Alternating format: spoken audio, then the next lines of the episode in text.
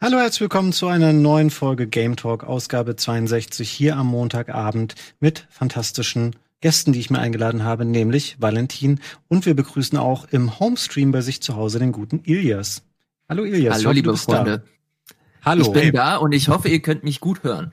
Wir ja, können wunderbar. dich ähm, leidlich gut hören. Du könntest durchaus noch ein klein bisschen lauter sein hier für uns. Ähm, dann könnten wir dich noch besser verstehen. Wir haben heute tatsächlich mal ähm, eine Mischung aus aktuellen und sehr aktuellen Themen, weil heute einige Dinge angekündigt wurden, über die wir heute hier auch sprechen können und werden. Und ich glaube, wir haben gar keine große Zeit zu verlieren und können mhm. einmal direkt gleich starten mit einem Thema, das ihr unter Umständen, wenn ihr heute Rocket Beans TV verfolgt habt, schon gesehen habt, nämlich ähm, Gears Tactics dem rundenbasierten Strategiespiel aus dem Gears of War Universum, das morgen erscheinen wird für PC und Xbox One. Äh, Simon hat es heute ein bisschen live gespielt, er hat es blind gespielt, das heißt, er kannte es vorher nicht.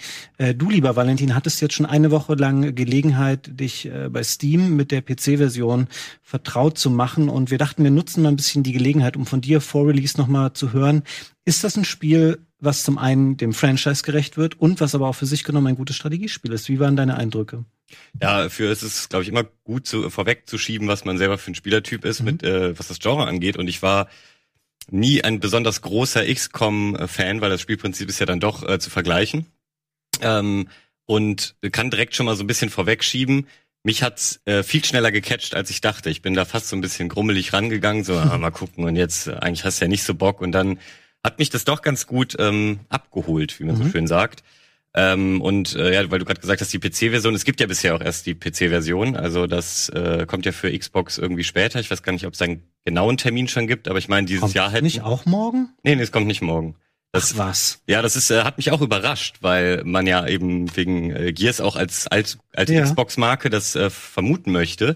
Aber tatsächlich haben sie äh, die wohl noch nicht fertig oder so. Mhm. Ich habe auch mal ausprobiert, ähm, mit dem Gamepad zu, zu spielen. Und daran merkt man auch, das ist, äh, das geht, also sie haben schon, ähm, du kannst dir die Steuerung auch umbelegen auf dem Gamepad, das ist äh, schon alles möglich, aber es ist so, dass du halt eine Maus mit dem Stick steuerst. Und das ist ja immer so ein bisschen, das mhm. hast du ja häufig bei schlechten Konsolenports.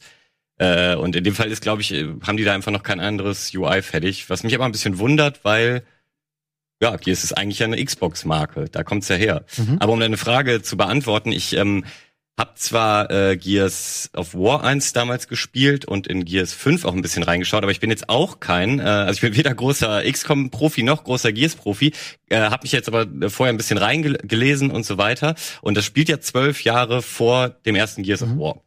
Und äh, das heißt, es ist ein Prequel und was daran für mich halt total gut war, ist, dass man kein krasses Vorwissen braucht. Also mhm.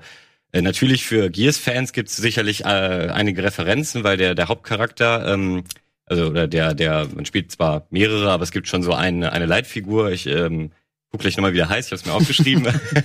äh, das ist äh, der Vater von Kate, guck ich auch gleich mhm. nochmal nach, ähm, die äh, Tochter, äh, die man irgendwie in Gears 5 auch äh, spielt oder antrifft. Also das heißt, es gibt natürlich Verbindungen, aber ich fand es ganz gut, dass ich eigentlich nichts darüber wissen äh, brauchte, um trotzdem diese ganze Story äh, zu verstehen und auch in dieses Universum ähm, eingewiesen zu werden, weil es geht direkt, ich äh, kann es hier mal parallel abspielen, ähm, es geht direkt auch mit so Zwischensequenzen los, die äh, natürlich nochmal erklären, okay, wie ging dieses äh, los, wie sind die Locus, äh, also wie haben die die Erde infiltriert mhm. und so weiter und so fort. Und äh, da muss man auch sagen, das ist vor allem die klare Stärke von Gears äh, Tactics, dass es ähm, total äh, story-focused ist. Also äh, viel mehr als jetzt ein XCOM zum Beispiel. Also es hat sau viele Zwischensequenzen, die auch sehr schön sind, aufwendig gestaltet. Ähm, das hat mir persönlich sehr gut gefallen und hat mich auch sehr überrascht, weil man das in so einem Strategiespiel jetzt ja gar nicht unbedingt erwartet. Und ähm, es fühlt sich einfach so an, dass sie nicht einfach Gears auf zig Genres einfach äh, draufgedrückt haben und zwar versucht haben, sondern das Genre ist irgendwie auch geeignet dafür. Also, äh, weil ich meine, Gears ist äh, bekannt als Deckungsshooter und auch eben für so eine äh, XCOM-Strategieansicht äh, äh, eignet sich natürlich total, weil man da ständig seine Einheiten hinter irgendwelche Wände begibt. Ähm, von daher glaube ich, das war eine ganz gute Idee und ähm, ich habe äh, jetzt gerade auch schon mal auf äh, Metacritic kurz vor der Sendung noch geguckt. Es scheint auch international durchaus äh, angenommen äh, zu werden. Es hat so, glaube ich, so einen Metascore von, von 80, 82 und was mhm. inzwischen. Es bewegt sich ja jetzt kurz nach Embargo natürlich noch ein bisschen. Ja, das kann ich schon mal zusammenfassend sagen. Ist es denn, also von den Trailern her hat es mir immer suggeriert, dass es ein sehr unterhaltsames Strategiespiel sein will. Ich glaube, es möchte ähm, gleich diesen Ruf irgendwie oder diesen, dieses Vorurteil abschütteln, dass Strategiespiele auch ein bisschen langweilig sein können, dass man sich da sehr reinarbeiten muss, dass es ein trockenes, anstrengendes Genre sein kann. Und es hat mir immer suggeriert, okay, das ist extrem zugänglich. Ist das tatsächlich auch so? Was ist es eher so ein ohne das jetzt negativ zu meinen, ist es so ein Casual-Strategiespiel oder ist da schon auch Tiefgründigkeit drin, wenn man sich da richtig reinfuchsen möchte? Da ist äh, sogar sehr viel Tiefgründigkeit drin. Also ähm, es ist zwar einsteigerfreundlich im Sinne, also dass äh, es eben nicht so trocken ist, ähm, wie jetzt zum Beispiel in XCOM, wo du, äh, also da hast du ja eben nicht so viel, was dich an die Hand nimmt, beziehungsweise eben auch durch die Zwischensequenzen, die, die es dort sehr viel gibt, wirst du eben, lockert sich das ständig auf. Aber mhm. was es hier an ähm, Unterschieden auch zu XCOM gibt äh, und was finde ich dem Ganzen stellenweise sogar mehr taktische Tiefe verleiht, ist, dass du bei XCOM bist du beschränkt auf zwei Aktionspunkte pro Runde. Mhm. Und wenn du zum Beispiel geschossen hast, kannst du dich danach auch nicht mehr bewegen. Und hier ähm, hat man standardmäßig drei Aktionspunkte und kann sich eben nach dem Schießen auch noch, äh, wenn man noch einen übrig hat, dann eben nochmal in eine Deckung begeben. Das heißt, man muss nicht immer von hinter einer Deckung oder so schießen, sondern kann auch quasi sich mitten reinstellen, schießen und wenn man noch äh, das irgendwie so vorausgeplant hat, wieder in eine Deckung begeben. Dazu kommt, dass ähm, man durch den Fertigkeitenbaum, der auch sehr ähm, umfangreich ist, eben noch äh, Skills aktivieren kann, äh, die einem teilweise sogar ermöglichen, vier Fertigkeitspunkte zu haben. Mhm. Also das ähm, habe ich das vier, vier Aktionspunkte. Äh, meine ich ja genau, vier Aktionspunkte, richtig. Und ähm, das hat für mich eher, also da ich jetzt kein XCOM-Profi bin, kann es natürlich sein, dass diejenigen mich korrigieren würden, aber für mich wirkte das eher, als hätte man dadurch mehr Möglichkeiten und könnte auch die, die Missionen sind zwar sehr linear, aber ähm, haben dann recht große Areale, wo du ähm, schon entscheiden kannst, so okay, jetzt gerade äh, habe ich irgendwie verkackt und bin gestorben, jetzt renne ich aber mal ganz links rum und flankiere die irgendwie von hinten. Äh, dadurch hat man also durch die mehr Aktionspunkte hat man dann auch die Möglichkeit, verschiedene Wege auszuprobieren. Mhm. Wenn du sagst, dass das Spiel sehr story-driven ist und viel mit Zwischensequenzen arbeitet, bedeutet wahrscheinlich aber auch, dass der Ablauf linear ist. Du hast keine weiß ich nicht, eine Art Weltkarte, wo du sagen kannst, ich spiele jetzt entweder die Mission oder ich mache erst da hinten weiter, sondern es folgt wahrscheinlich ähm, nach einer festen Struktur eine Mission auf die andere, so wie die Entwickler das ursprünglich mal konzipiert haben. Ne? Genau, du hast äh, eine lineare Geschichte und damit auch lineare Hauptmissionen. Ähm, aber den, ähm, nach ein paar Kapiteln tun sich dann auch Nebenmissionen auf, die äh, gar nichts mit der Geschichte zu tun haben. Also äh, beziehungsweise sind natürlich mit den Charakteren in dem Universum erzählen aber nichts weiter. Mhm. Und die kannst du ähm, äh, frei bestimmen, also frei wählen, ob du die machst äh, und, und wann du die zwischenschiebst. Mhm. Also das, ähm, aber trotzdem würde ich sagen, dadurch wird's nicht weniger linear. Also die das soll schon, ähm, also das merkt man auch, die wollten gar nichts anderes. War genau darauf ausgelegt, diese Geschichte von vorne bis nach hinten zu erzählen. Das sind, ich glaube, es soll so circa 30, 35 Stunden gehen. Das sind äh, so eine Drei-Akt-Struktur. Ähm, jetzt der, ich bin so Mitte Akt 2, würde ich sagen.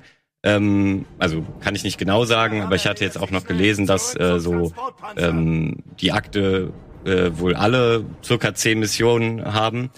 Ähm, ja, und dadurch äh, ergibt sich doch ein sehr langes Spiel, was eben ähm, hier ist typisch so eine Kriegssoldatengeschichte äh, erzählt, die jetzt nicht besonders tiefgründig ist. Mhm. Ähm, aber ich und so, meistens interessiert mich sowas auch nicht so doll und dadurch also war ich also ich war überrascht, dass mich das dann doch nicht verloren hat zumindest. Also ich habe da schon immer zugehört und mich nicht bei den Zwischensequenzen gelangweilt, weil die eben wie schon gesagt auch sehr schön gemacht sind.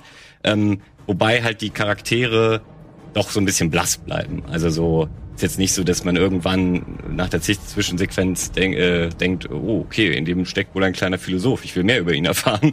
also so am Ende sind es halt äh, typische Stereotypen-Soldaten. Aber das tut ihm keinen Abbruch. Ich glaube, als Gears-Fan, also vermute ich jetzt einfach mal, möchte man da auch gar nichts anderes. Mhm.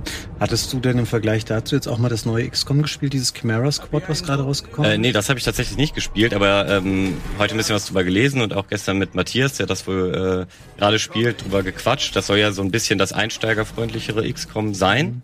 Und äh, jetzt eben gerade ähm, nach Gears Tactics, also ich denke, ich werde das auch noch durchspielen. Das macht mhm. mir eben dann doch äh, Spaß, was ich vorher nicht erwartet habe, dass ich äh, am Ende auch jetzt äh, Bock habe, an diesem Punkt es durchspielen zu wollen. Ähm, was fürs Spiel äh, schon spricht, was diese äh, ja, Einsteigerfreundlichkeit angeht, weil, weil mich das eben, der da so, habe ich ja am Anfang erzählt, so ein bisschen ähm, rummelig schon reingegangen ist und keine, keine Lust hatte. Und, und dann hat's mich doch in nach dem Tutorial, da war ich noch so, oh, und jetzt muss man das noch und was und dann gibt's so und so viele Gegnertypen und dann muss, das muss man ja alles raffen und dann sowas äh, verliert mich schnell, dass ich dann denke, oh, das muss, da muss ich ja, also ich will nicht das Gefühl haben, bei einem Spiel lernen zu müssen. Ja. Erstmal und das hatte ich aber nur die erste Stunde und dann hat sich das alles organisch nach und nach ergeben. Also von dir würdest du eher sagen, eine Empfehlung für das Spiel? Äh, also für Leute, die, glaube ich, mit XCOM eher schon Spaß hatten, dann sowieso. Mhm. Aber auch für Leute, die ähm, vielleicht vorher äh, noch keinen Zugang äh, dazu gefunden haben oder sich noch gar nicht damit beschäftigt haben, äh, kann ich jetzt aus dieser Perspektive, in der ich ja auch steckte, sagen, ähm, das ist, glaube ich, ganz gut, um da mal äh, reinzuschnuppern. Und für Gears-Fans ähm, würde ich sagen, es ist auf jeden Fall was. Natürlich, wenn man jetzt äh, an Gears nur das Deckungsshooter-Prinzip mhm. cool fand, dann kann man das nicht so klar sagen, weil wenn er das Universum prinzipiell interessiert, ist das halt super wertig alles umgesetzt. Also ähm, auch, äh, auch für die eine Empfehlung. Ich hätte noch eine Frage dazu, bevor ich Ilias auch nochmal gleich die Gelegenheit geben will, vielleicht noch eine Frage zum Spiel zu stellen. Und zwar ähm, die Shooter von Gears of War haben sich auch immer daraus, äh, darauf ja, durchaus gezeichnet, dass sie ähm, so bestimmte neue Gameplay-Mechaniken eingeführt haben, wie zum Beispiel dieses Active Reload-Prinzip. Weißt du, was ich damit mhm. meine? Mhm. Dass man das Magazin leer schießt und dann läuft so ein kleiner Balken ab, den du im richtigen Moment stoppen kannst ja. und dann ist sofort wieder schneller nachgeladen. Ist, haben Sie versucht, solche Sachen auch in dieses Strategiekonzept zu überführen? Oder gibt es überhaupt irgendwelche keine Ahnung, so wie Paper Mario zum Beispiel ja immer versucht, solche kleinen Geschicklichkeitselemente in ein rundenbasiertes Rollenspiel einzubauen. Haben Sie sowas hier auch versucht oder ist es schon ein ganz strikt rundenbasiertes Spiel, wo Geschicklichkeit, sage ich jetzt mal, keine Rolle spielt oder solche Sachen, die man selber durch motorischen Skill beeinflussen kann? Mhm.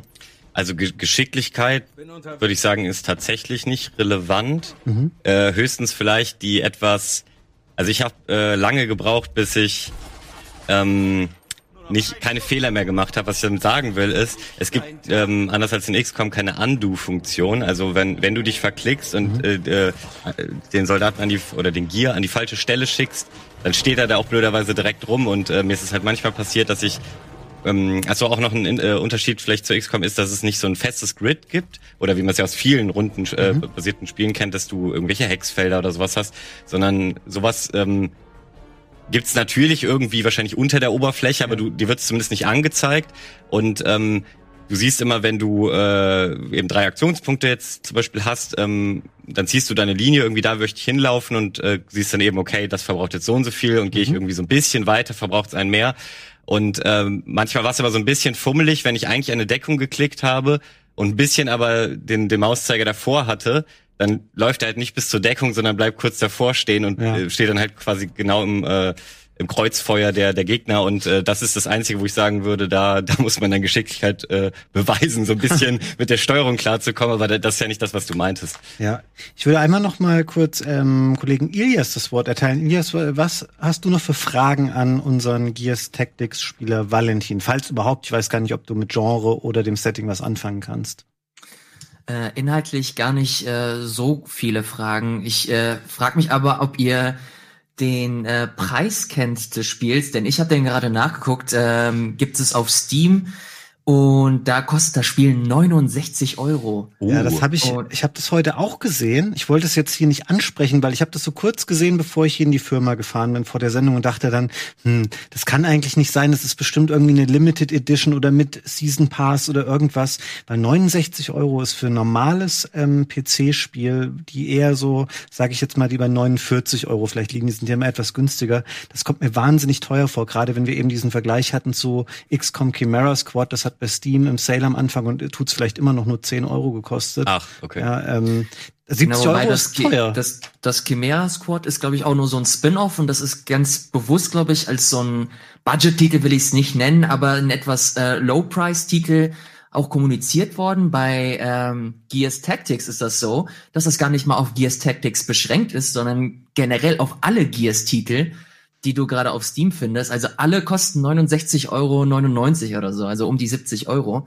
Und das hast du ganz gut äh, beschrieben, äh, Fabian, dass das für einen PC-Titel relativ äh, ungewöhnlich ist, weil ich habe gerade äh, vergleichbare Releases mir angeschaut. Resident Evil 3 kostet 59 Euro, was ähm, äh, für Steam schon eher ähm, ja eher so der Durchschnitt entspricht. Und da kam mir, also ich habe mich dabei ertappt, wie ich das Gefühl bekommen habe, dass Microsoft so wirklich schon im wahrsten Sinne die Leute Richtung Game Pass peitschen wollen. Ja. Weil da das Spiel, also da, was zahlst du da im Monat, einen Zehner oder so? Nee, du, für den PC Game Pass bezahlst du, glaube ich, wenn du das zum ersten Mal hast, einen Euro im ersten Monat und danach bezahlst du dafür nur 3,99 wenn du nicht die mhm. Xbox nutzen willst. Und das könnten wir jetzt mal hier hochrechnen. Du könntest ähm, also theoretisch über ein Jahr lang dir den Game Pass holen, deutlich über ein Jahr, mhm. für das Geld, was du bei Steam alleine für das Spiel bezahlen würdest. Ähm. Und das finde ich crazy, dass äh, Microsoft so eine so eine Strategie fährt und dem PC-Spieler quasi signalisiert, ey, du könntest das hier im Vollpreis dir holen, aber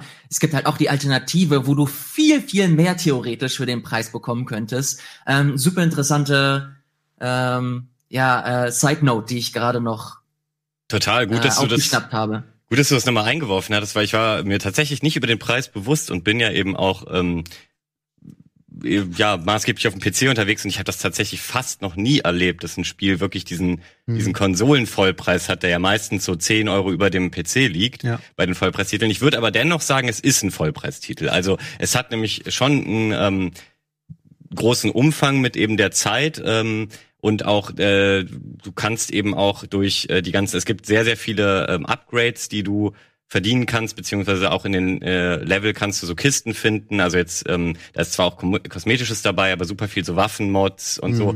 Und ich habe das Gefühl, ich weiß natürlich noch nicht, weil ich noch nicht durch bin, aber dass es den Wiederspielwert schon äh, ähm, erhöhen könnte, weil es gibt halt fünf Klassen und äh, du kannst schon eben sehr, ähm, also die Mission kannst du auch auf echt viele Weisen lösen und vielleicht hat man, wenn man sich da reingefuchst hat, echt nochmal Bock, ganz anders zu skillen und so. Also deswegen, ich glaube, man kann da ähm, schon ordentlich Stunden reinbuttern. Mhm. Äh, tatsächlich rechtfertigt das für mich aber nicht diesen diesen super hohen Preis, den es auf dem PC ja wirklich fast nie gibt. Aber äh, Elias hat, glaube ich, völlig recht. Äh, Microsoft versucht damit den Game Pass zu pushen. Ja, man, gerade beim Spiel, was ähm, so separat verkauft wird für einen sehr hohen Preis auf einer Plattform, auf der anderen Seite aber im Game Pass drin ist, da ist eh dieses Dokument dann ein bisschen äh, ja, ist schwierig, einfach darüber zu sprechen, ist das jetzt ein Vollpreisspiel oder nicht, ähm, mhm. von der Wertigkeit her. Deswegen ist es auch immer sinnvoll, Spiele zu bewerten, ohne jetzt auf den Preis direkt als erstes zu schauen, ja. weil das ganz oft ein schwieriges ähm, Argument dann wird oder ein großer Streitpunkt, wenn man über Spiele spricht. Ich würde, glaube ich, einmal gern noch, bevor wir thematisch weitergehen, nochmal die Frage an die Community stellen. Ähm, habt ihr gerade noch irgendeine sehr konkrete Frage an Valentin zum Thema Gears Tactics, was wir noch nicht angesprochen haben? Dann geben wir euch nochmal diese 30 Sekunden, bis es hier bei uns auch im Chat angekommen ist und bevor wir weitergehen. Aber du würdest auf jeden Fall sagen, um das nochmal abzuschließen, lieber im Game Pass spielen als bei Steam kaufen, oder? Ja, jetzt wo ich den Preis kenne, auf jeden Fall.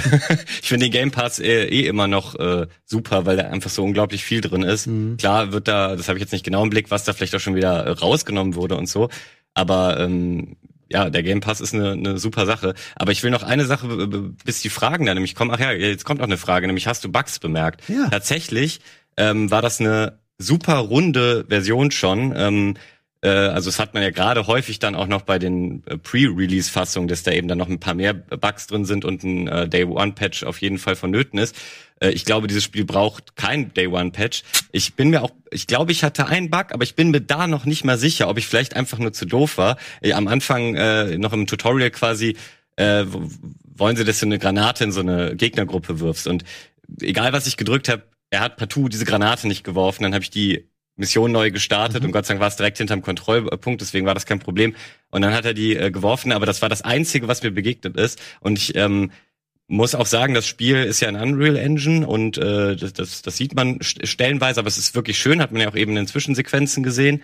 Ähm, tatsächlich äh, habe ich es aber auf einer ähm, äh, auf einer RTX 2060 gespielt mhm. mit und ich habe alles hochgedreht, äh, auch da, wo die Optionen einem empf äh, empfehlen, so, ey, ich glaube, das ist nicht äh, nicht nicht gut für dein System, stell's nicht so hoch. Mhm. Ich habe einfach mal probiert, was kriege ich dann und dann hatte ich stabile 30 Frames, was bei dem Genre im Prinzip reicht, also weil ich meine, da geht's ja nie um Reaktionen bei Runden ähm, Strategie, sondern äh, ja im Prinzip äh, diese diese schön animierten Stellen, wo äh, wo dann der der Gegner irgendwie Gears ist ja auch bekannt für seine Brutalität, äh, die funktionieren eben auch in, in 30 Frames so. Ähm, von daher würde ich sagen, kann man das alles hochstellen, wobei ich trotzdem überrascht war, weil es sieht dann nicht so toll aus, dafür, dass es unter der Hardware, die ich benutzt habe, in 30 Frames laufen müsste. Also ich mhm. glaube, das Einzige, was ich mir da noch wünschen äh, würde, dass in ein paar Wochen Patch kommt, der noch mal ein bisschen was an der Performance verbessert. Aber das ist auch Meckern auf hohem Niveau, was das angeht. Also es ist sehr rund, die Version. Cool. Da ich jetzt ansonsten im Chat, ich habe da mal mit einem halben Auge mal mit äh, drauf geschielt, äh, nichts weiteres gesehen habe, gehen wir einmal ähm, zum nächsten Thema weiter. Ich hatte nämlich eigentlich hier heute auf dem Zettel stehen, dass wir darüber sprechen, dass ganz viele elementare Bestandteile von The Last of Us 2 ins Internet geleakt sind. Also Gameplay-Szenen inklusive der Auflösung der Story und solcher Geschichten. Ähm, ich habe mir das nicht angeschaut. Ich hoffe, ihr beiden äh, auch nicht, nee. weil man natürlich gerade bei so einem Spiel, es ist ähm, sehr, sehr ärgerlich auch für Naughty Dog, für Sony, wenn ähm, bei einem Spiel, was so Story-fokussiert ist, solche Sachen nach außen gelangen. Und jetzt können wir das Ganze gleich noch kombinieren mit der Info, die wir per Pressemitteilung vorhin von Sony bekommen haben. Ich tippe mal vor eine Stunde ungefähr oder so. Last of Us 2 ähm, erscheint jetzt am 19. Juni. Und ähm, ich muss ganz offen sagen, ich weiß nicht, wie euch das ging. Ich war sehr überrascht darüber, weil wir ursprünglich ähm, zuletzt über einen Termin Ende Mai sprachen. Dann hieß es, das Spiel wird auf unbestimmt verschoben. Und ich glaube, Ilias und ich haben hier schon mal darüber gemunkelt, ob das dann nicht ein PS5-Starttitel auch wird. Und ich, mein Gefühl wäre auch gewesen, das ist dann noch so ein halbes Jahr weg oder so. Und jetzt kommt es halt zwei, drei Wochen später, als es ursprünglich angedacht war. Das ist die Frage, hat sowas auch das eine mit dem anderen zu tun? Also ich würde hier die Frage, glaube ich, zuerst mal an Ilias geben. Ähm, wie stehst du A zu dem Leak und wie sind deine Meinungen oder deine Empfindungen zu dem Termin, der jetzt heute kommuniziert wurde?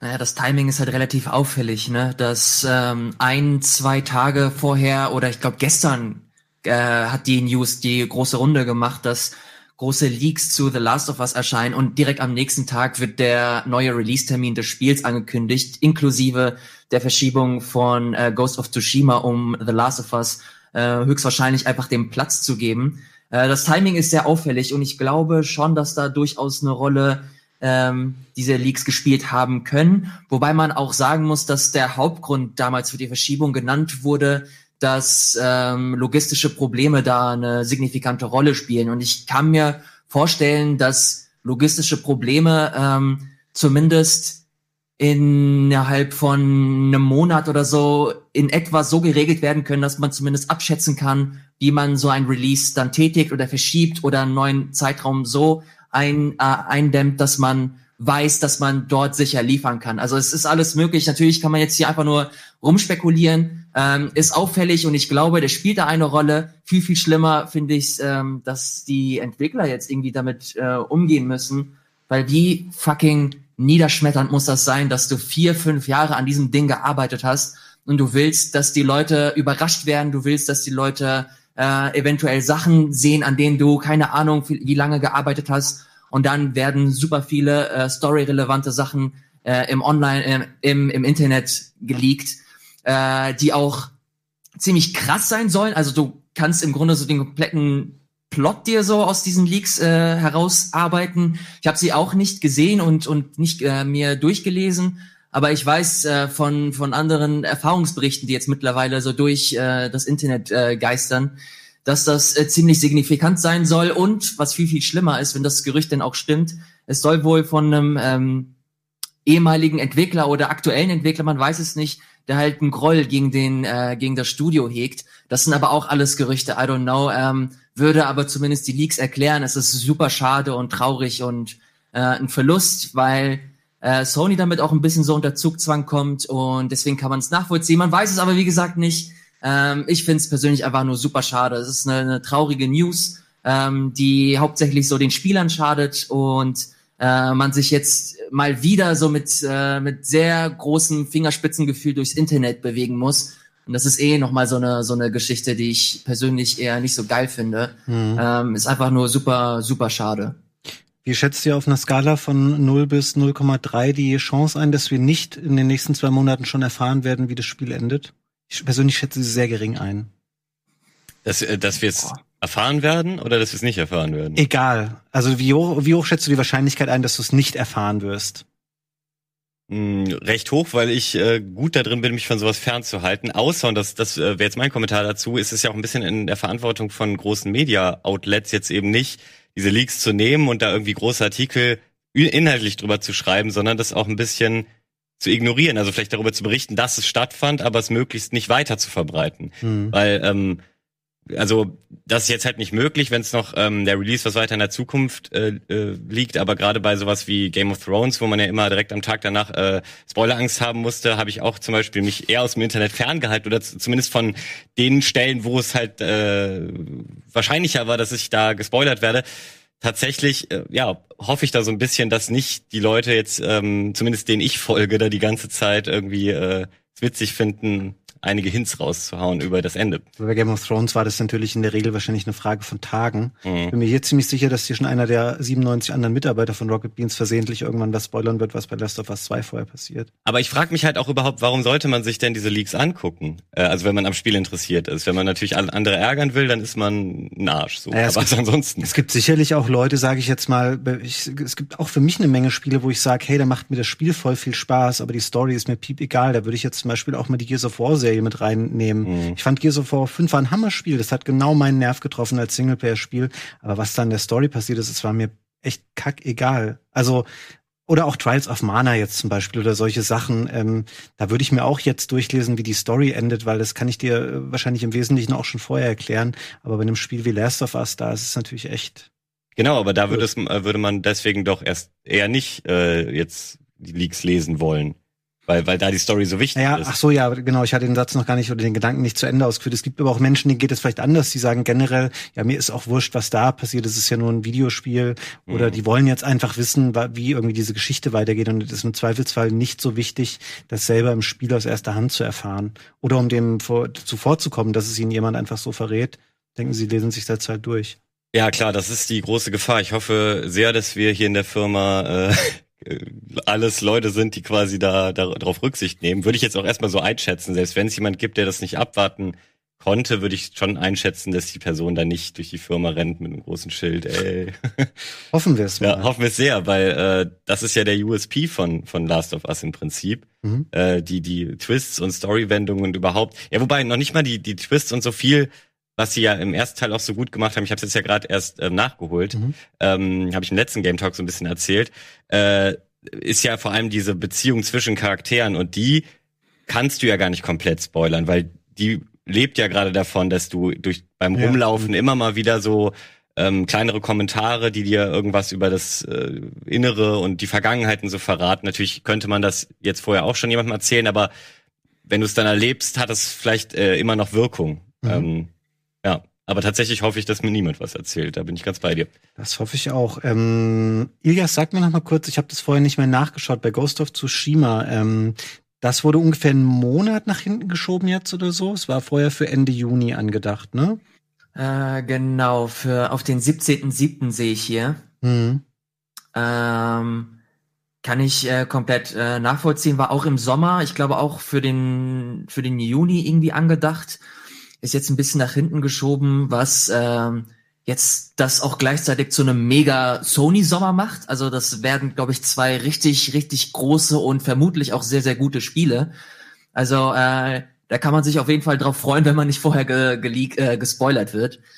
Äh, super interessant und, und spannend. Äh, wie gesagt, es ist halt äh, traurige Umstände, äh, gehen dem Ganzen vor, aber ich hoffe, dass äh, das Internet und äh, wir uns benehmen können und äh, wir das alles in, in Gänze genießen können, weil ich glaube, dass genau diese zwei Spiele auch dafür sorgen werden, dass dieses Jahr auch äh, nicht nur wegen der ganzen Corona-Geschichte, äh, sondern auch wegen den Spielen an sich ein super spannendes Jahr äh, sein wird. Hm. Ist natürlich für Sony ein Hammer-Line-Up jetzt für den Sommer oder Frühsommer mit äh, solchen zwei Spielen im Juni und Juli.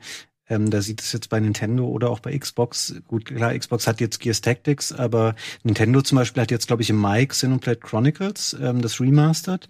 Was kommt denn von, von Nintendo zum Beispiel danach, dann so Juni, Juli, August? Das weiß man tatsächlich gar nicht konkret, oder? Nee, nee. Von Nintendo weiß man gar nichts. Man denkt sich immer, okay, jetzt muss bald mal die Direct kommen, es muss die Direct kommen, dann kam mal eine Direct, aber die war auch nur so, ähm, die war jetzt nicht unbedingt von äh, mit mit First Party Titeln irgendwie geschmückt.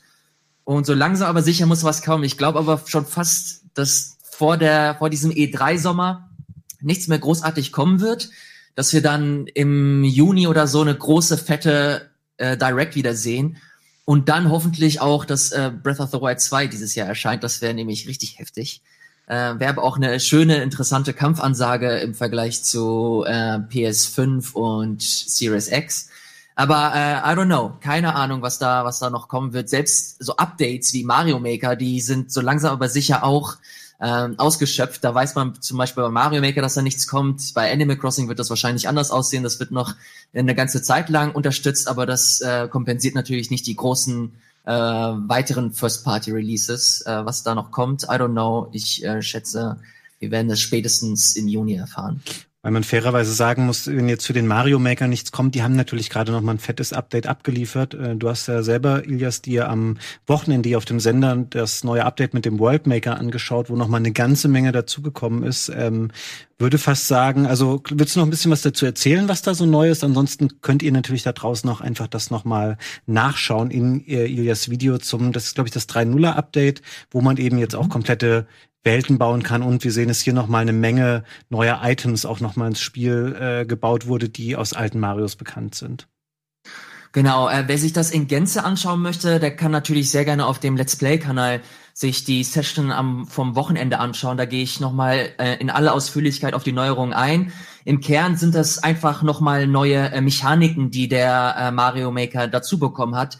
Das sieht in etwa so aus, dass äh, verschiedene Themen, hier sehen wir zum Beispiel Super Mario World, äh, verschiedene Items nochmal dazu bekommen haben, wie den Luftballon, wir haben hier das Eichhörnchen-Kostüm, äh, wir haben in Super äh, Mario Brothers, also den, äh, den allerersten Teil, hast du jetzt nochmal die Möglichkeit bekommen, dein, ähm, den Pilz aus Super Mario 2 zu, ähm, zu setzen und so beispielsweise diese Rübenmechanik, also dass du so Rüben oder, oder Gegner vom Boden ziehen kannst und äh, gegen andere Gegenstände oder gegen andere Gegner werfen kannst. Die äh, meisten Features hat Super Mario 3D World bekommen. Ähm, da hast du, hier sehen wir es gerade, da hast du den, der, das Pow Power Up, du hast den Propeller Mario, du hast hier den Gumba Mario, äh, wo du auch das richtige Stealth äh, Level bauen kannst. Also kein Gegner beachtet dich mehr. Und da gibt es so viele schöne, interessante Sachen. Also ich ähm, habe am Wochenende den Boomerang Mario ausprobiert und habe versucht, da äh, ein Level zu bauen und zumindest angefangen. Und das macht echt Bock. Also wer auch nur ansatzweise Interesse hat an äh, Mario oder Mario Level selber mal bauen möchte, das ist definitiv ein Spiel mittlerweile, das man sich durchaus mal angucken kann. Und dazu, das habe ich gar nicht erwähnt, kommt noch dieses Mario ähm, Level Welten äh, Feature, das wo du dir wie in Mario World damals auf dem Super Nintendo so kleine Welten bauen kannst. Also du kannst äh, dir eine äh, verschiedene Level zusammenstellen und die dann in einer Oberwelt zusammenfassen, dass das dann quasi halt wirklich wie so ein kleines Mario-Spiel aussieht, das du selber gebaut hast. Es ist echt schön, es macht, es macht Spaß. Äh, man muss sich reinfuchsen wollen, ist aber nicht ganz so ähm, hart wie in Dreams. Äh, Valentin hat es vorhin ganz gut beschrieben, dass man eigentlich keine Lust hat, großartig was zu lernen. Das Gute ist, jeder kennt Mario und der Editor ist halt wirklich so einfach, dass man ähm, selbst als Laie sich mal ein bisschen ausprobieren kann. Wahrscheinlich kommt dann so ein Level raus, wie äh, ihn Gregor vor ein paar Monaten gebaut hat. Den möchte ich niemandem empfehlen aber es gibt super viele Tutorials, die man sich anschauen kann. Es ist einfach, äh, die, die äh, Hürde ist nicht so hoch. Und von daher, wenn man Interesse an Mario hat, äh, kann man sich das äh, sehr gerne anschauen. Und wer nicht, der äh, muss sich das wahrscheinlich nicht wirklich geben. Mhm bin mir sicher, ist wahrscheinlich auch nicht das letzte, was wir vom Spiel auf dem Sender gesehen haben. Ähm, ich habe noch einen neuen Titel hier im Petto, von dem wir wissen, dass er dieses Jahr noch kommen wird oder zumindest soll. Und er ist quasi der Ersatz für ein anderes eingestelltes Spiel, weil nämlich Ende der Woche ähm, so mehr oder weniger durchgesickert ist. Dieses Jahr wird es kein WWE 2K-Spiel von 2K geben. Seit gefühlten 100 Jahren ähm, keinen neuen Ableger dieser Wrestling-Reihe aufbauend auf der WWE-Lizenz. Ähm, ich sag mal, die Bestürzung hielt sich in Grenzen weil äh, WWE 2K20, der aktuelle Teil, in wirklich furchtbarem Zustand gelauncht wurde letzten Herbst. Also man fragt sich da wirklich, wie der gleiche Entwickler, der schon super lange für diese Serie zuständig ist, es ähm, schafft, das Jahr für Jahr so ein bisschen weiter runter zu wirtschaften und dann wirklich so ein Backfest allererster Güte abzuliefern, wie es im letzten Jahr geschehen ist. Ähm, dieses Jahr keine Fortsetzung dafür, aber man konnte es schon annehmen, weil 2K dann gesagt hat, ja, aber guckt mal, wir machen eine Ankündigung am Montag. Da wusste man schon, das wird nicht sein, was das WWE 2K irgendwie das aktuelle in den Status patchen wird, dass es jetzt richtig geil ist, ähm, sondern es ist tatsächlich ein neues Spiel. Persönlich habe ich darauf gehofft, dass es, ähm, dass sie zu Aki gehen. Das ist so ein japanischer Entwickler, die haben Ende der 90er, Anfang der 2000er hervorragende Wrestling-Spiele auf dem N64 gemacht. Die würde ich heute noch jedem empfehlen und würde sagen, das sind die besten Wrestling-Spiele überhaupt. Die sind mechanisch noch so gut, da müsstest du eigentlich nur neue Charaktere einbauen und dann könntest du das so als kleines Indie-Spiel noch mal rausbringen. Das ist aber nicht, sondern ist ein sehr scheinbar actionorientiertes Wrestling-Spiel namens WWE WWE 2K Battlegrounds. Ähm, da haben wir, glaube ich, auch einen Trailer vorliegen, den wir mal zusätzlich laufen lassen können. Dieser Trailer ist sehr irritierend, weil er zwar einen Eindruck davon vermittelt, welche Art von Spiel hier entstehen soll. Ähm, man sieht aber sehr wenige konkrete Szenen und hier sehr viel die gleichen ähm, Charaktere, also Becky Lynch und hier nochmal ähm, Cena und Co. Äh, schwierig, sich daraus einen Eindruck vom Spiel zu machen. Es entsteht nicht bei Hughes, sondern bei Saber Interactive. Das sind die Leute, das ist nicht die erste Auftragsarbeit für 2K, die die machen. Die haben auch NBA 2K Playgrounds gemacht, wenn ihr euch daran erinnert. Das war so eine Art NBA Jam ähm, in modernerer Form, so ein bisschen der Arcade-Ableger zu NBA 2K. Ich bin ähm, sehr gespannt, wie dieses Spiel werden wird. Der erste Trailer ist ein bisschen weird. Das wirkt aber auch sehr äh, arcadig, ne? Also das allein hier? ja, ja genau, das wird auch so ein genau. Arcade Pendant eher, aber ich finde der Trailer, hm, weiß ich nicht, der macht noch nicht so richtig viel Bock. Mhm, vor allem die Leute, die sich jetzt die die äh, Spiele in den letzten Jahren gekauft haben, sind die dann auch wirklich Zielgruppe davon, frage ich mich, weil die äh, wollen eigentlich ja eher nicht so das Ganze in Comic-Grafik, sondern mhm. Lieber das wie letztes Jahr in einer vernünftigen Form und äh, eben ohne Bugfest und so. Deswegen auch komischer Schritt, wie sie da jetzt auf die Idee gekommen sind, in die Richtung zu gehen. Ich glaube, weil du bei so einem Spiel mit weniger Mechaniken hinkommst, weil du machst irgendwie, halt baust diese Charaktere ein bisschen lustig die Form nach, ähm, schaffst so ein Grundset an Aktionen und machst es ein bisschen laut und bunt und wild und verkaufst es vielleicht nicht zum Vollpreis. Und dann hast du halt auch in diesem Jahr wieder ein WWE-Spiel. Aber jetzt was Alternatives zu bauen oder einem anderen Entwickler bauen zu lassen, was versucht mit der Fülle an Modi und Wrestlern und Sachen zu konkurrieren, die das WWE 2K hatte, weil daran ist es nicht gescheitert. Es mhm. scheitert daran, dass es technisch nicht mehr geil ist, dass es wahnsinnig verbuggt war. Und das ist, glaube ich, jetzt so ein bisschen ihr Weg daraus. Ähm, ich würde auch mal Ilias fragen, aber ich vermute, Ilias, du bist gar kein Wrestling-Fan, ne? Nee, leider überhaupt nicht. Eigentlich fragen wir ähm, das immer ab, wenn wir neue Leute in der Gaming-Redaktion anstellen. Das ist eine der Grundvoraussetzungen. Das haben Gregor, Wrestling-Fan ist? Ja, das haben Gregor, Andreas und ich mal so definiert, dass die Leute Wrestling-Fans sein müssen. Das haben sie sehr viel schwerer. Dann äh, habt ihr bei mir auch ein bisschen verkackt. Weil ja, es ist ein bisschen unter den Tisch gefallen irgendwann. Dieses, ja. die, das wurde ein bisschen aufgeweicht, die Kriterien, aber wir werden das wieder forcieren in Zukunft. Das ist jetzt äh, Hausaufgabe, dass Elias und ich uns erstmal ordentlich in Wrestling einarbeiten Bitte. Müssen. Aber Entschuldigung, da muss, Elias. Da muss, ich, da muss ich leider meinen letzten Tag hier ankündigen. ja, Dito. Wobei ich sagen muss, äh, damals auf der PlayStation 2, ich weiß nicht mehr genau, wie sie hießen, erst SmackDown, glaube ich, nur, und dann SmackDown vs. Raw und so. Äh, das ist die gleiche Serie, die heute die 2K spielt. Okay, ja, weil die, da hat jetzt äh, Kind auf jeden Fall großen Spaß mit. Auch da habe ich das schon nicht geguckt, aber ich fand es einfach ähm, im, im Multiplayer und so total gut. Äh, zwei Leute vor einer Konsole. Das hätte man total Bock gemacht und dafür musste man, finde ich, kein Wrestling-Fan sein, weil es halt lustige Mechaniken sind. Und mhm. da gab es auch dieses äh, Royal Rumble, ähm, wo man sich dann irgendwie einen Tisch unter dem Ring äh, rausholen konnte und jemand mit dem Tisch verkloppen und so. Das fand ich schon super. Also äh, eigentlich frage ich mich gerade, warum ich da nicht äh, Blut geleckt habe und beim Wrestling hängen geblieben bin. Siehst du, Elias? Weil es scheiße langweilig ist, Mann. Genau, ich glaube tatsächlich hätte ich auch keinen Spaß, das zu gucken. Ich glaube, so ein Spiel würde ich wieder mal spielen irgendwie, ähm, aber auch wahrscheinlich nicht allein, sondern mhm. so schön, äh, ich weiß nicht, ich hatte das letztes Jahr, ich kenne mich damit ja gar nicht aus. Kann man das noch machen? Zusammen vorm Fernseher sitzen und äh, jeder hat einen Controller in der Hand? Klar, das geht, aber bei dem Teil willst du es halt nicht unbedingt. Ich bringe mal okay. irgendwann mein N64 mit und dann spielen wir mal die alten Spiele. Ja, darauf wäre ich zum Beispiel gespannt. Und, und, derweil warten wir auf WWE 2K Battlegrounds. Im Herbst soll es erscheinen, vermutlich würde ich jetzt mal sagen, für alle üblichen Plattformen, mit Ausnahme vielleicht der Switch, weil da gab es auch mal ein, äh, ein WWE 2K-Spiel. Das war auch echt der Horror. Das war eines der schlechtesten Switch-Spiele überhaupt. Also da wäre ich mir vielleicht noch nicht ganz sicher. Ansonsten kommt es im Herbst. Ähm, nächstes Thema. Ich habe noch, abgesehen der ganzen anderen Releases der Woche, die wir danach vielleicht noch durchgehen können, wart ihr betroffen von der ganzen, das ist, ähm, hat sich so sehr, sehr langsam aufgebaut, diese News. Ich hatte das Gefühl, es gab nicht diesen einen Bam-Moment, alle haben einen mega Schock, sondern man hat es dann hier und da mal gelesen und dann so, ja, schon seit einer Woche bekannt, äh, es geht um die gehackten Nintendo-Accounts. Wart ihr davon betroffen, von den 160.000 vermeintlich geleakten Datensätzen zu Nintendo Online-Accounts? Und man hat das tatsächlich mitbekommen, ob man betroffen ist oder nicht, wenn man sich mal eingeloggt hat und die Aufforderung bekommen hat, dass man sein äh, Passwort doch bitte ändern soll. Äh, bei mir kam diese Aufforderung nicht, habe es aber trotzdem zur Sicherheit gemacht und gleichzeitig die äh, Zwei-Faktor-Authentifizierung ähm, angemacht, weil die dann wohl auch im Zuge dessen noch mehr explizit empfohlen wurde von Nintendo, dass man sie doch bitte einschaltet, um einfach die Sicherheit mhm. zu erhöhen. Und ähm, ja, deswegen, ich bin froh, dass ich da raus bin. Super schade für die Leute, die davon betroffen sind, aber ich glaube, dass da auch schon erste erste Wege in, äh, erste Wege gemacht wurden, damit man irgendwelche Schäden kompensieren kann. Mhm. I don't know, aber es ist äh, wie gesagt, es ist glaube ich auch ist ein Datensatz gewesen, der nicht direkt bei Nintendo war, sondern extern irgendwie gelagert mhm. wurde bei irgendeiner Firma oder so. Äh, ich habe da tatsächlich nicht so wirklich den Überblick. Leaks äh, gehören einfach mittlerweile so zum Alltag. Wir haben lange Zeit nicht mehr so einen krassen Leak gehabt. Erinnert ihr euch äh, auf der Leak, der im Rahmen des PSNs irgendwie Klar. gemacht wurde? der das, der den ganzen Service für mehrere Monate ausgeschaltet hat, das ist heute unvorstellbar. Stell dir mal vor, das würde jetzt kombiniert mit Corona gerade passieren, dass das PSN oh, einfach drei Monate down wäre oder so. Ach du Scheiße.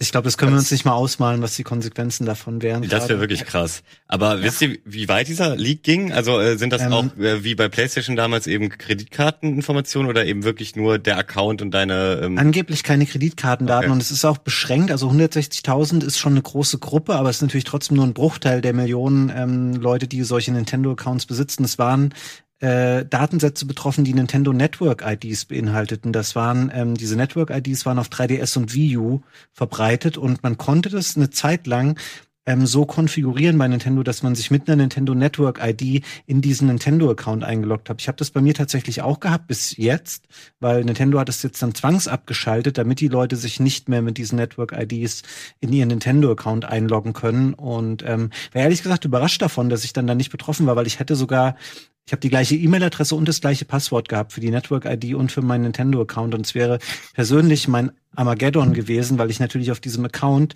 habe ich Spiele für Switch, für Wii, äh, für Wii U, für 3DS und so mhm. und nicht wenige gehabt, die ich mir auch viele davon tatsächlich selber gekauft habe und ich habe da sehr viel Geld investiert und ich hatte ganz kurz Panik, als ich von dieser News gelesen habe, weil ich natürlich auch keine Zwei-Faktor-Authentifizierung hatte. Das habe ich überall, aber ich wusste ehrlich gesagt nicht, dass es da überhaupt geht, weil ich immer denke, bei Nintendo kommt es erst ähm, sieben Jahre verzögert an, solche ja. äh, Sicherheitsmaßnahmen. Aber jetzt habe ich alles umgestellt. Aber vielleicht noch mal ihr da draußen, wenn ihr vielleicht selten euer Nintendo-Gerät nutzt oder wisst, ihr habt so einen Account, schaut vielleicht mal nach oder guckt mal, ob ihr eine E-Mail bekommen habt. Es ist durchaus nicht ganz ausgeschlossen, dass jemand eure Daten kompromittiert hat. Und dann wurden damit, glaube ich, verstärkt. Ähm, es wurden so V-Bucks, glaube ich, gekauft für Fortnite, was schon dafür spricht. Ich glaube, es gibt ja auch eine Menge Nintendo-Accounts, die gekoppelt sind mit Zahlungsmitteln, mhm. wo die Leute dann vielleicht nicht unbedingt sehen, was die Kreditkartennummer ist, aber die können trotzdem Sachen kaufen, weil es mhm. keine erneute Abfrage gibt dafür, wenn du ähm, was kaufen möchtest. Ist aber jetzt so gefährliches Halbwissen, aber zumindest habe ich gelesen, dass Leute diese Fortnite-Währung gekauft haben sollen im Zuge dieses Leaks. Naja, wichtig auf jeden Fall, äh, liebe Leute da draußen, nutzt Zwei-Faktor-Logins. Äh, egal ob für Nintendo, Microsoft oder, keine Ahnung, für euren Google-Account. Äh, Zwei-Faktor ist äh, super wichtig, um einfach die Sicherheit zu erhöhen. Und das generell mal so als, als Service-Info. Nutzt Zwei-Faktor-Logins, das ist äh, wichtig und gut. Das können wir, glaube ich, so stehen lassen. Wir haben ähm, noch zehn Minuten Zeit, das freut mich sehr. Dann können wir nämlich kurz noch darüber sprechen. Ich habe nur mal geschaut, ähm, welche Spiele stehen jetzt eigentlich noch so an. Wir haben schon über, schon über Gears Tactics gesprochen. Es erscheinen aber tatsächlich noch in den wenigen Tagen, die der April noch zu bieten hat, noch weitere Spiele. Zum einen ein Spiel, ähm, was morgen für PS4 und Xbox One erscheinen soll. Ich habe es im Xbox Store gefunden. Ich habe es nicht im deutschen PlayStation Store bisher gesehen. Es ist Daymare 1998. Sagt euch das was? Ja, überhaupt nicht. Ich habe es nur gerade nicht vor Augen, aber ich habe ähm, vor zwei Wochen erst was dazu gelesen. Okay, ich erkläre es euch. Es ist ein Spiel, was ursprünglich mal ein Fan-Remake war von Resident Evil 2. Ja. Ähm, dann haben sie natürlich niemals die Rechte dafür bekommen und Capcom hat dummerweise dann ja auch ein eigenes Remake zu diesem Spiel gemacht. Dann haben sie daraus ein selber so ein oldschooliges Horrorspiel gebaut. Ähm, was modern aussieht, aber es orientiert sich halt an alten Resident Evil Teilen. Das Spiel ist am PC auch schon einige Monate raus und ich habe mal nachgeschaut. Simon hat es tatsächlich in der Zeit, wo ich persönlich nicht hier gearbeitet habe, Februar wohl auf dem Sender mal gespielt am PC. Da könnt ihr euch das anschauen und euch ein Bild davon machen, ob es vielleicht für euch als Konsolenspieler morgen eine Option ist. Ich dachte, wir haben dazu auch einen Trailer vorliegen und da kommt er auch schon. Es sieht wirklich auch vom Trailer her sehr so aus, wie man sich eben so ein modernes Resident Evil auch vorstellen mhm. würde. Tatsächlich habe ich doch nichts davon gehört. Ich habe es verwechselt. Ich dachte, das wäre irgendwie so ein Soldaten-Ding, äh, irgendwie aus 1800 Amerika, aber das hat einen ähnlichen Titel. Ähm, das äh, gibt's aber schon für einen PC. Ja, seit Zeit. Herbst ungefähr. Seit Herbst schon, okay. Und das heißt, man weiß ja eigentlich schon, ob das zu empfehlen ist oder nicht. Ja, ich wollte jetzt nicht gleich spoilern. Am PC ist es wohl bestenfalls so solide. Das ist eher okay. so ein 60, 70 Prozent Spiel. Ich hätte euch das theoretisch auch als Resident Evil Trailer verkaufen können, merke ja, ich gerade. Ich hätte sagen können, dass Capcom ein Remake von Resident Evil 4 angekündigt hat. Ja. Ey, nochmal äh, ganz kurz, äh, keine Ahnung, ob das Thema schon durch ist, aber das wollte ich auf jeden Fall nochmal kurz erwähnen. Habt ihr dieses Fortnite Event oder Konzert in Anführungsstrichen von Travis Scott äh, gesehen? Ich habe heute einen Artikel darüber gelesen und ich habe im Chat eben was darüber gelesen, wo ich immer äh, so drauf luge hier auf, aus meiner Perspektive. Aber erzähl du noch mal ein bisschen was dazu. Ja, Travis Scott ist halt ein, ein Musiker, äh, Rapper, Hip-Hop oder Pop, je nachdem, wie du es nennen möchtest. Und äh, die haben, das ist ein relativ bekannter Musiker auch, und die haben im Zusammenarbeit mit Fortnite haben sie halt ein Konzert, oder ich will es nicht Konzert nennen, es ist eher so ein interaktives Musikvideo gelauncht. Äh, das kannst du dir halt auch nur an bestimmten äh, Uhrzeiten geben und auch nur an bestimmten Tagen. Und ich bin nicht der größte Travis Scott-Fan, hab's mir aber trotzdem mal angeschaut und holy shit das sieht so geil aus, egal ob man jetzt Bock hat auf die Musik oder nicht. Aber was die Entwickler da alles gemacht haben, wie sie das inszeniert haben, das ist der absolute Wahnsinn. Also das kann man sich auch auf YouTube oder so anschauen, wenn man äh, keinen Bock auf Fortnite hat. Ähm, vor allem, und das ist das Interessante, äh, die Entwickler haben das komplette Event nahezu im Homeoffice ähm, entwickelt oder große Teile davon im Homeoffice. Und das finde ich einfach nur beeindruckend, weil man äh, im Laufe dieses Videos oder dieses Events sieht man halt so viele krasse Effektspielereien und so viel Liebe muss da reingeflossen sein. Das, das hat mich persönlich mega geflasht. Das wollte ich einfach nur noch mal kurz erwähnen, wenn man äh, grundsätzlich darauf äh, Lust hat und, und Interesse hat, dass man sich das mal geben kann. Ich glaube, es gibt noch so ein, zwei Daten, wo man sich das im Spiel selber anschauen kann. Ähm, also definitiv eine Empfehlung. Es hat mich äh, visuell auf jeden Fall beeindruckt. Musikalisch äh, ist das natürlich wieder eine Geschmackssache. Ich mag deinen positiven Spirit da gerade, weil ich selten letzte Zeit gehört habe, dass jemand im, im Zusammenhang mit Fortnite und dann noch mit irgendwie einer Kooperation mit großem Marketing und bla bla bla Budget gesagt hat, dass da jemand viel Liebe reingesteckt hat. Das finde ich sehr schön, dass es du das so, halt, so wertfrei. So. Oh, das sieht aber echt krass aus. Dir angucken kannst. De ey, definitiv. Es ist, also man, man kann das halt auch einfach wertschätzen, wenn, wenn du merkst, dass da Entwickler halt viel Zeit drin stecken, äh, reinstecken. Äh, natürlich auch mit dem Hintergrund, dass die Arbeitsbedingungen bei Epic nicht so die geilsten sind. Das haben wir ja auch im Game Talk mehr als ausführlich besprochen. Ähm, aber äh, wie gesagt, äh, die, das haben sie alles im Homeoffice gemacht und ich hoffe, dass das soweit alles äh, gut lief. Äh, auf jeden Fall kann man, kann man das Endprodukt wertschätzen. Das ist äh, einfach nur beeindruckend. Ich finde das toll. Und wenn man sich das angucken möchte, wie gesagt, es gibt diverse äh, Wege über YouTube, aber auch im Spiel selber gibt es wahrscheinlich noch ein, zwei äh, Daten, das, äh, wo man sich das dann in Ruhe auch selber interaktiv anschauen kann. Tatsächlich habe ich das, als ich das, ich habe das natürlich auch gelesen, aber ich habe es mhm. wegignoriert, weil ich dachte, ah, irgendwas mit Fortnite, äh, ich habe keine Lust darauf. Aber jetzt hast du mich heiß gemacht. Ich werde mir das auf jeden Fall mal anschauen, weil das, was ich da gerade schon mal sehe, sieht wirklich so aus, als hätten, wäre das nicht irgendwie, wir machen das mal eben für, also billig, äh, so billig wie mhm. es geht für die Marketingmaschinerie, weil da ähm, steckt wohl wirklich paar nette Ideen drin und so. Und es ist natürlich auch äh, jetzt zum ersten Mal, dass es ähm, sowas eigentlich gibt. Also ich habe tatsächlich eigentlich nur einen Tweet dazu gelesen, wo er geschrieben hat, stell dir vor, dein erstes Konzert jemals ist in Fortnite.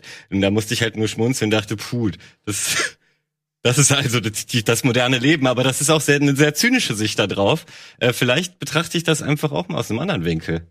Naja, Konzert will ich will ich tatsächlich auch nicht nennen. Es ist wie gesagt ein, ein zehnminütiges Event, glaube ich, äh, im Spiel selber. Ähm, und mir hat's einfach Spaß gemacht. Ich fand's cool, habe auch nicht so viel davon äh, mir versprochen oder gar erwartet.